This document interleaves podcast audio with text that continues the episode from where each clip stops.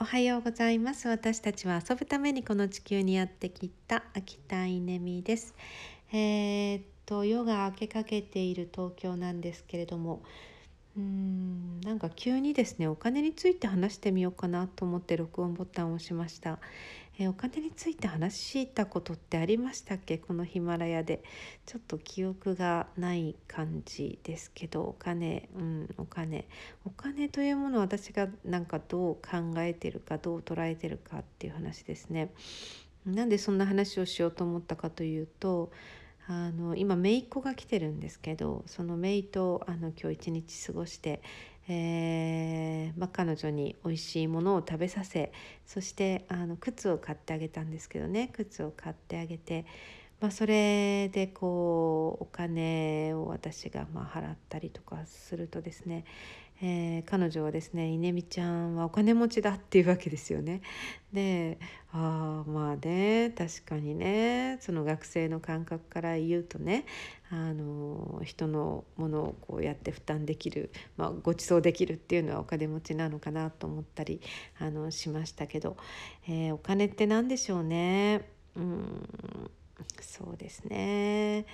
なんか私は、まあ、おかげさまでというかあのお金に困ったっていう経験はあんまりなくて、まあ、いつもあのなんなんか回ってるなっていう感じです。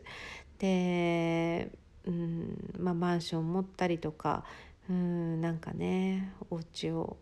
買ったりとか岩村のお家とかなんかあか買っちゃったみたいな買ったりとかなんかそんな風にあのー自宅以外の場所を持ったりとかもするのでなんかすごくそれに対してこうお金の回りがいいですねってことを言われたりも、まあ、するわけなんですけれども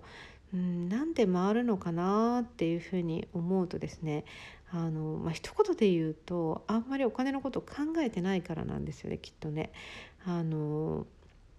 うん貯めようともしてないし増やそうともしてないしあなんなら稼ごうともしてないしうーんまああの本当に、まあ、無頓着っていうかよくこう考えてないんですよね 本当に考えてないですねあの投資ということを今まで人生でまあ数回その誘いみたいなものに乗ろうかなと思ったこともありましたけどあの実際にやったことはないですね。えー、ほぼないですね。うんまあそれでもこうお金が回るんですよね。でそれは何でなんですかね。うんまあ、もしかしたらコツとしては今言ったようなことをその貯めようとしない稼ごうとしないうん増やそうとしないうんつまりお金について考えないお金について考えないで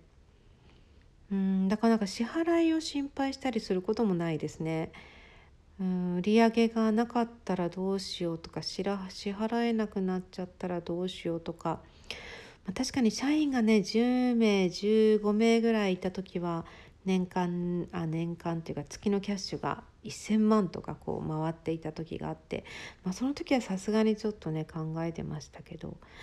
うんもう今やもう全く考えてないですね。そうだからもしかしたらお金って